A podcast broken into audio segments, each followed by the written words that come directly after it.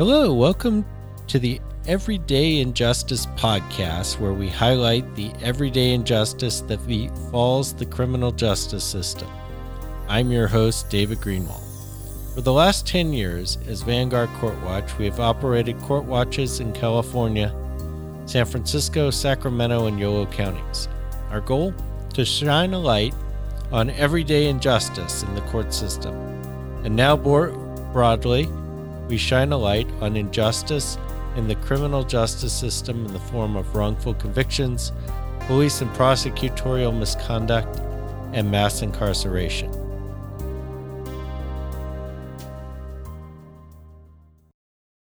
David Thorne is serving a life sentence without the possibility of parole for allegedly hiring an acquaintance to kill the mother of his son.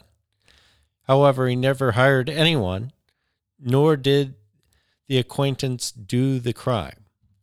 Sometime between the evening hours on March 31st, 1999, and noon on April 1st, 1999, Yvonne Layne, a mother of five, was murdered in her home with one solid and steady slit in her throat. David Thorne was convicted of complicity to aggravated murder and murder for hire on January 25, 2000, by a 12 person jury. The police investigating the crime had tunnel vision throughout their investigation, narrowing in on David Thorne from the beginning. The investigators weren't able to get David to confess, so instead they went after his acquaintance, Joseph Wilkes who was barely 18 years old and a high school dropout. After a lengthy interrogation during which they told Joseph that David was next door ratting him out, he confessed, utilizing the story that the police had fed him to what the police were telling him had happened. Joe took a plea agreement and David went to trial. Despite the lack of physical evidence of either Joe or David being at the scene, and a poor police investigation with very weak circumstantial evidence, an innocent man was convicted. We have on our show today David's wife, Sue Thorne. Welcome to our show. Thank you for having me. So, can you explain what happened in the case? Yeah, uh, this it's every every part of this case is botched up. I mean, it's it's it's almost comical if it wasn't so serious. But David was involved in when he was 23 years old with a girl named Yvonne Layne, and they he got her pregnant, but he didn't know. They broke up, and he never knew she had been pregnant until Child Support Enforcement Agency contacted him in 1998 and said they needed some DNA because they were going to go after him for child support which he voluntarily, I mean, he had no problem doing. He, but he thought he had seen her when she would have been eight months pregnant and thought she didn't look pregnant at all. But you got to do what they tell you to do. So he went in and gave his DNA. But as soon as he saw the child, he knew he was his because he was he looked exactly like him. He still does. So he immediately, as soon as he saw him, he started a relationship with the child and with his mother. He started hanging out with both of them and and her other children. She had five boys he didn't see her until 1998 when he took the the DNA test. And once he found out he had a child with her, they spent time together because he wanted to be with his child, and she let him take him as often as he wanted. He gave her money even before the court determined he needed to. Before the DNA results even came back, he was giving her money because he knew he was his child and he wanted to take care of him. But then she turned up dead, and because and this was like they determined he he took the DNA test in April of 1998, and she died in March of 1999. And they said that it was the newly uh, discovered DNA test results and the fact that he had to pay child support of $80 a week that made him want her to die. So he became their only suspect. The first day, the cops came to his house and said he's our number one suspect. We need to talk to him. First day. Wow. And so what happened from there? from there, they made it their mission to irritate David by following him everywhere he went.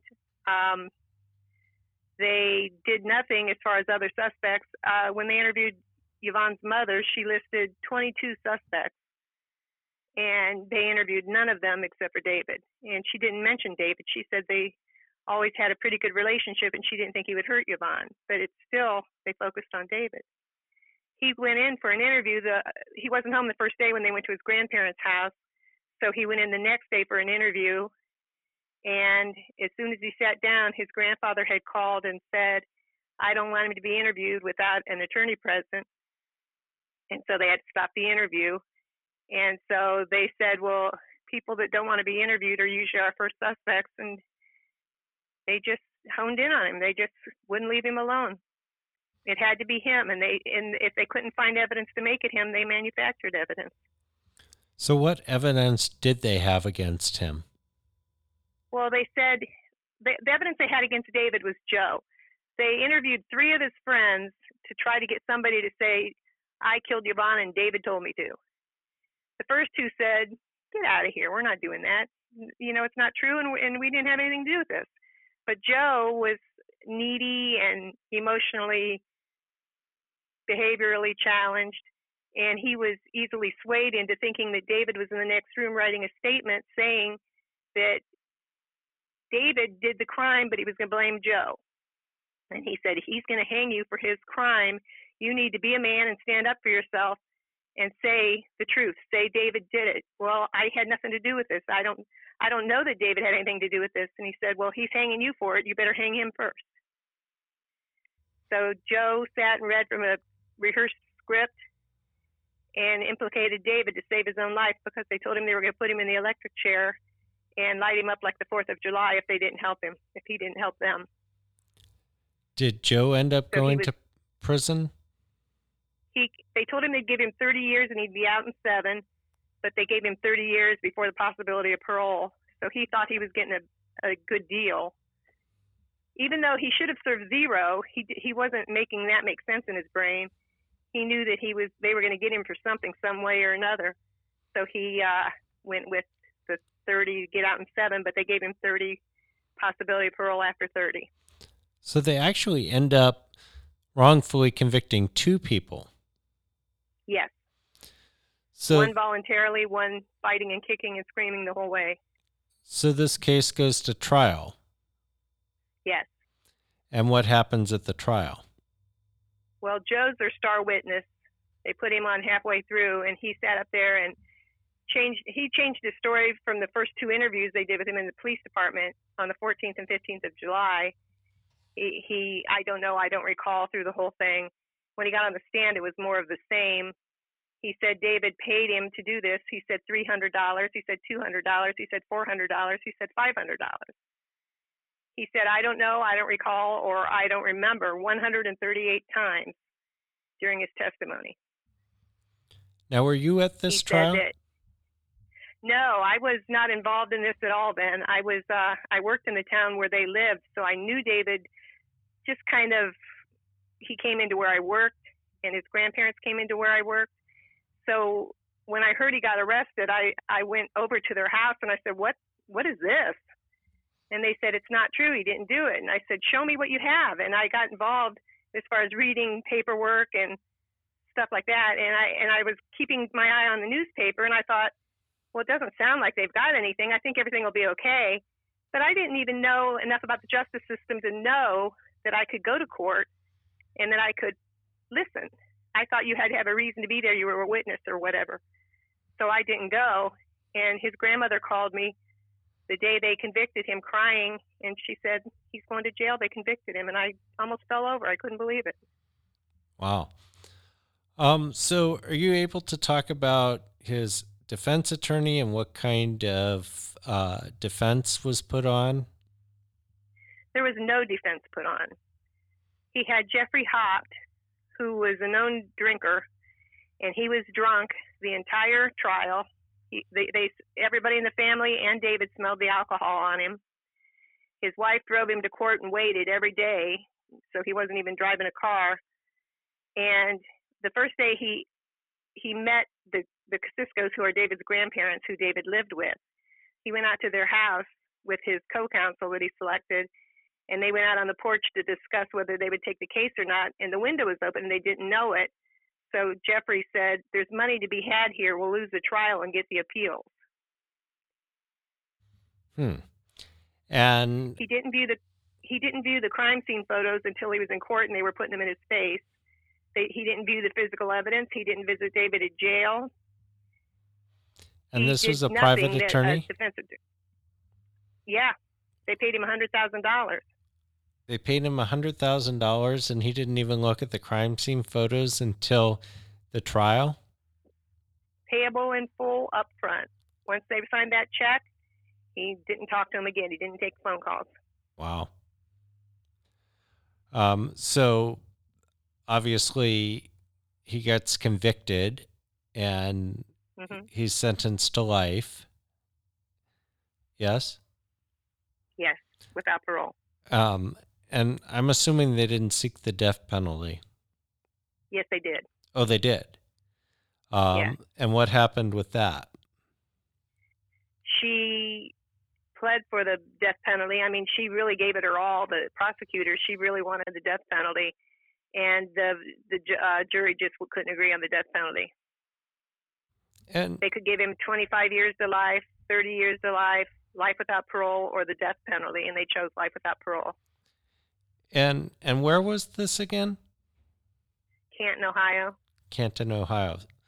So That's where the courthouse is. The Right. murder was in Alliance. I see. Um, and and so basically, you, um, the jury doesn't buy into the death penalty on this one. Right. Um, the jury, some of them were crying through the deliberation. and and what year was this when he's finally convicted? 2000. 2000. So that's 19 years ago. Um, so what's happened since? We went. We went out. Well, I got involved and started reading stuff and started talking to people and just being a general pain in the butt. I if I saw their name in the um, transcripts, I knocked on the door and I said, "So what's your story? I mean, you know, can can you help me understand?" And people were pretty willing to talk to me, and there were witnesses that recanted what they said in court. There was a witness that said Joe sat at a table with him in the cafe court of the Comfort Inn and said he was in town to kill somebody and he was doing it for some his girlfriend. He said, but they used him as backing up Joe's shaky testimony. And he said, yeah, none of that happened. That didn't happen. And the people David worked with, who verified that he had time to get off work, go to the Comfort Inn, pick Joe up, drive him to where he was living, and come back to work, uh, so that they could make it where David because Joe said David picked him up and took him home. They had to make that fit, and David only took a half hour lunch, and that wasn't enough. So they got him to stretch the time. And I talked to him, and he said, Well, I asked him if they were sure he was guilty, and they said yes. So I said, What can I do to help? Wow. Um, so evidence has now come out that shows that he wasn't the killer, couldn't have been the killer. Uh, can you talk about Right. that? I can. What it is is it can it shows that uh, Joseph wasn't the killer because nobody ever accused David of being the killer. So we have to kind of prove Joe is not guilty in order to get if David was never, you know, if Joe didn't do it, David couldn't have hired him. I see. So, so we started looking at Joe's stuff, and he testified that in at trial that they were sitting beside each other on the end of her couch. He said he met her once, and then he said two times and three times. But he said it, that testimony he met her once, and he went in to see how she was doing for some random reason, and went and sat right up against her on her couch with her against the arm of the couch. Which, who would do that? Who would let him do that? And he said he just they were talking and he reached around her with his right arm all the way around her neck all the way around her face all the way around to the left side of her neck and jabbed a knife in her neck and cut her throat. That's physically impossible to do. And if he had done that her left carotid artery was severed. He'd have been there would have been blood flowing all over him and he had no blood on him. And he said then she jumped up from the couch, ran across the room, stopped in front of the sliding glass doors, holding her neck the whole time so no blood came out. That's why he wasn't bloody, he said, because she had her hands across the eight inch by four inch hole in her neck. Right. And said she ran with that hole in her neck all the way across to the sliding glass doors, let go, and blood burst all over the doors. Then she turned around with an eight inch by four inch hole in her neck and said, Why did you do it? She's not talking. Her trachea is severed.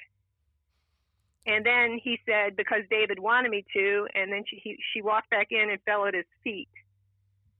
And then he said he got up and he tripped over a, a dresser, which was a chest of drawers. He called it a TV stand, and knocked the TV over on her. And Brent Turvey, the forensic scientist we hired, proved that was wrong. He said that there's no way you could bump into that chest of drawers and make it fall the way it was leaning. He it was pulled forward with somebody standing in front of it and holding it with their hands and pulling it towards them. They put a baby walker underneath of it to prop it up so it didn't fall and smash her. And then they picked up her TV set, a 13 inch TV set, and laid it on her back. There's no impact wound from the TV falling off of that and hitting her. They had to have picked it up and laid it on her. So the scene was staged. Joe's not going to stage a scene.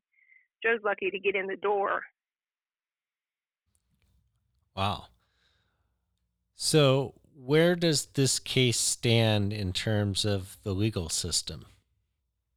As far as the legal system's concerned, he's exhausted all of his appeals. He has no remedy in the courts. The only thing we can do is find new evidence. So, new evidence would be DNA but they said that there's a law now that if you're in Ohio and you've never had your DNA in your case tested, that you can petition the court and have it tested, or petition the governor's office. And but they said since he was never considered to be at the crime scene, he doesn't qualify. Since Joe confessed, he doesn't qualify. So we've got untested DNA, and Brent Turvey stated in his findings that the killer was standing behind her at the sliding glass door supporting her under her arms, and he slashed this, her throat, turned her to her right, and turned her around facing the living room and walked her into the living room while he assisted her from behind. So that killer is all over that victim. Right. So there should be DNA there. Should be there. Touch DNA. Yeah, all up and down her back. They took their their knife and wiped it off on the pillow on her couch it looks like they folded the pillow over the knife, which would be in their hand, and pulled the knife out through the bottom of the slit of the pillow, which means their hand and their knife was up in, inside that pillow. And traditionally, at least according to what I've looked into, when you cut somebody like that, your hand gets slippery on their blood, and you tend to cut yourself. So their blood may be on that knife as well. And did they ever find the back. knife? No. There is a knife that they found that came from her set.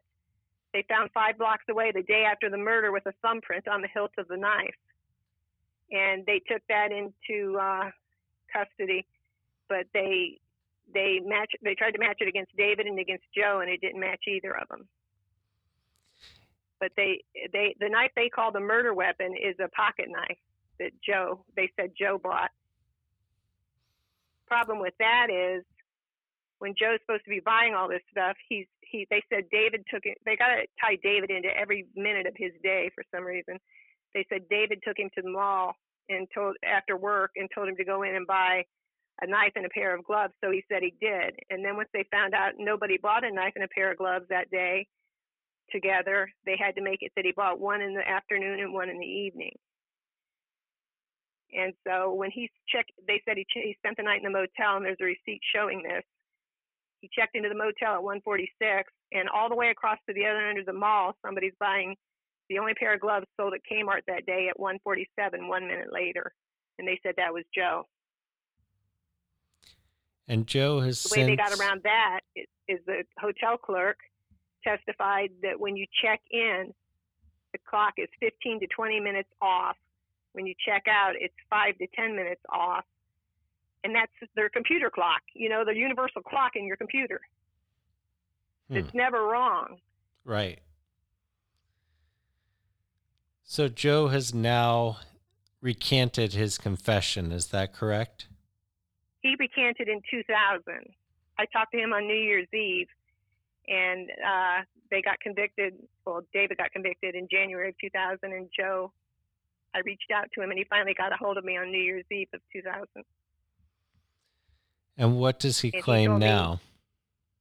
He said David had nothing to do with any of this. He said I didn't kill her. I just said what I said to save my life.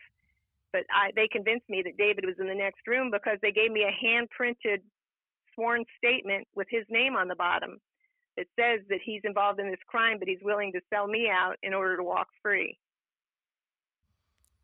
And he said, so I, I sold him out first. But he said, I didn't know it wasn't true. I, they're the police. You believe them. So this is kind of a classic case of uh, uh, of of a false confession that's coerced by the police, and it's used almost as an informant uh, testimony, where the one witness is trying to get himself off the hook by implicating the other witness. Right. Only in this case, neither of them did it. Right. I really don't believe. I mean, I can't. I wouldn't put my stake my life on Joe because he changed his story so many times. They found a pair of pants out in the woods that they took into custody and said that they were the pants that he wore that night, and he agreed they were. Why? Why'd you throw them in the woods? But they tested them and they had no blood on them. They found a knife in a gutter, and this is months, you know, in July after the March murder. And he said that was his knife. He told them, and he said they drove him to that gutter and they said, This is where we're going to find your knife. And he said, Okay, whatever. So, but they tested that and there was no blood on it. But the criminalist testified in David's case that there was a positive presumptive test for blood on the handle of that knife and down inside the handle. And they said, Well, you know, if you hear that and you're a juror, you're going to go, Oh, there's blood on the knife. But they they continued questioning and she said pos- it was positive presumptive for a protein-based substance, but it was not found to be human blood. So after she dropped that nugget where they think it's human blood, then she said it wasn't when they pressed her on it. And it's also not going to be trace amounts of blood with a, a, a neck wound. Oh no. And not only that, he had to be the killer was so covered in blood. Once they got the the blood evidence that is past the victim where she could not have gotten to, they stood against her couch and wiped the the knife, like I said, on the pillow, and they're standing against her couch, so the skirt of the couch has two legs on it, where the bloody legs of the killer stood, leaned against the couch, and wiped the knife off. So they're covered in blood and Joe has no blood on him. He walked 3.9 miles to the motel, according to him. And I put, he had a white jacket on and black um, athletic pants. And I put my child on the street in a white shirt and black pants, same time of the night, same day of the year. And I said, start walking. And I, I started driving towards him. I stopped every 10 or 20 feet and took his picture. Anybody would have seen that boy covered in blood. If Joe had blood on him, they would have seen it clearly and they would have called the police. And, and that makes much more sense. So, um, has the Innocence Project taken this case up? They have refused me three times. Have they given you a reason why? They said the crime scene is too contaminated because every policeman on the department came and spent time on the scene. Uh, the chief of police brought a date with him. The neighbors were in there. Everybody and their uncle was in that scene, so they said it's too contaminated. Well, with modern DNA, that that's not possible.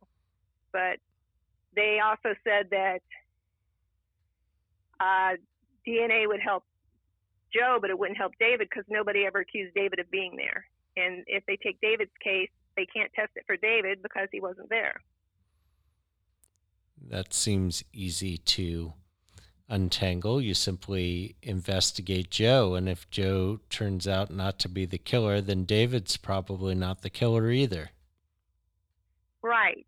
And not only that, but if if you test her clothes, you're going to find a deposit from somebody. Yeah. I mean, you know, so it may not be David, it may not be Joe, but it's going to say who was there. And if you find, you know, DNA from a police officer or his date, it's easy enough to eliminate those as possibilities. Well, the police went to a psychic after they started this investigation and they couldn't get David for it. They found out he had an ironclad alibi. They decided to go see a psychic. And the psychic said, It isn't David. You can just, you're wasting your time. And then it isn't Joe. But she said, What's with all these police that she's seeing? And so what she said was not important to me. It's what they said to her. And they said, Every policeman in this department is sleeping with that girl except the two of us, which means including the two of us. Whoa. So they're all sleeping with this girl. When when the call came in that Yvonne's mother found the body, there was a policeman that responded and found another policeman already sitting there that did not respond. He was just happened to be there in the neighborhood. Very and interesting. rumor has it, according to this psychic interview, he was one of the people she was sleeping with, a So, married police officer. so where does this case go at this point? It's almost 20 years old.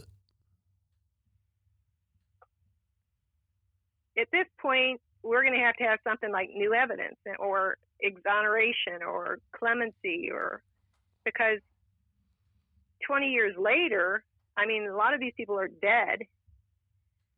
And I wouldn't bet my house that they kept good track of the DNA evidence because they have no intention of ever letting him go.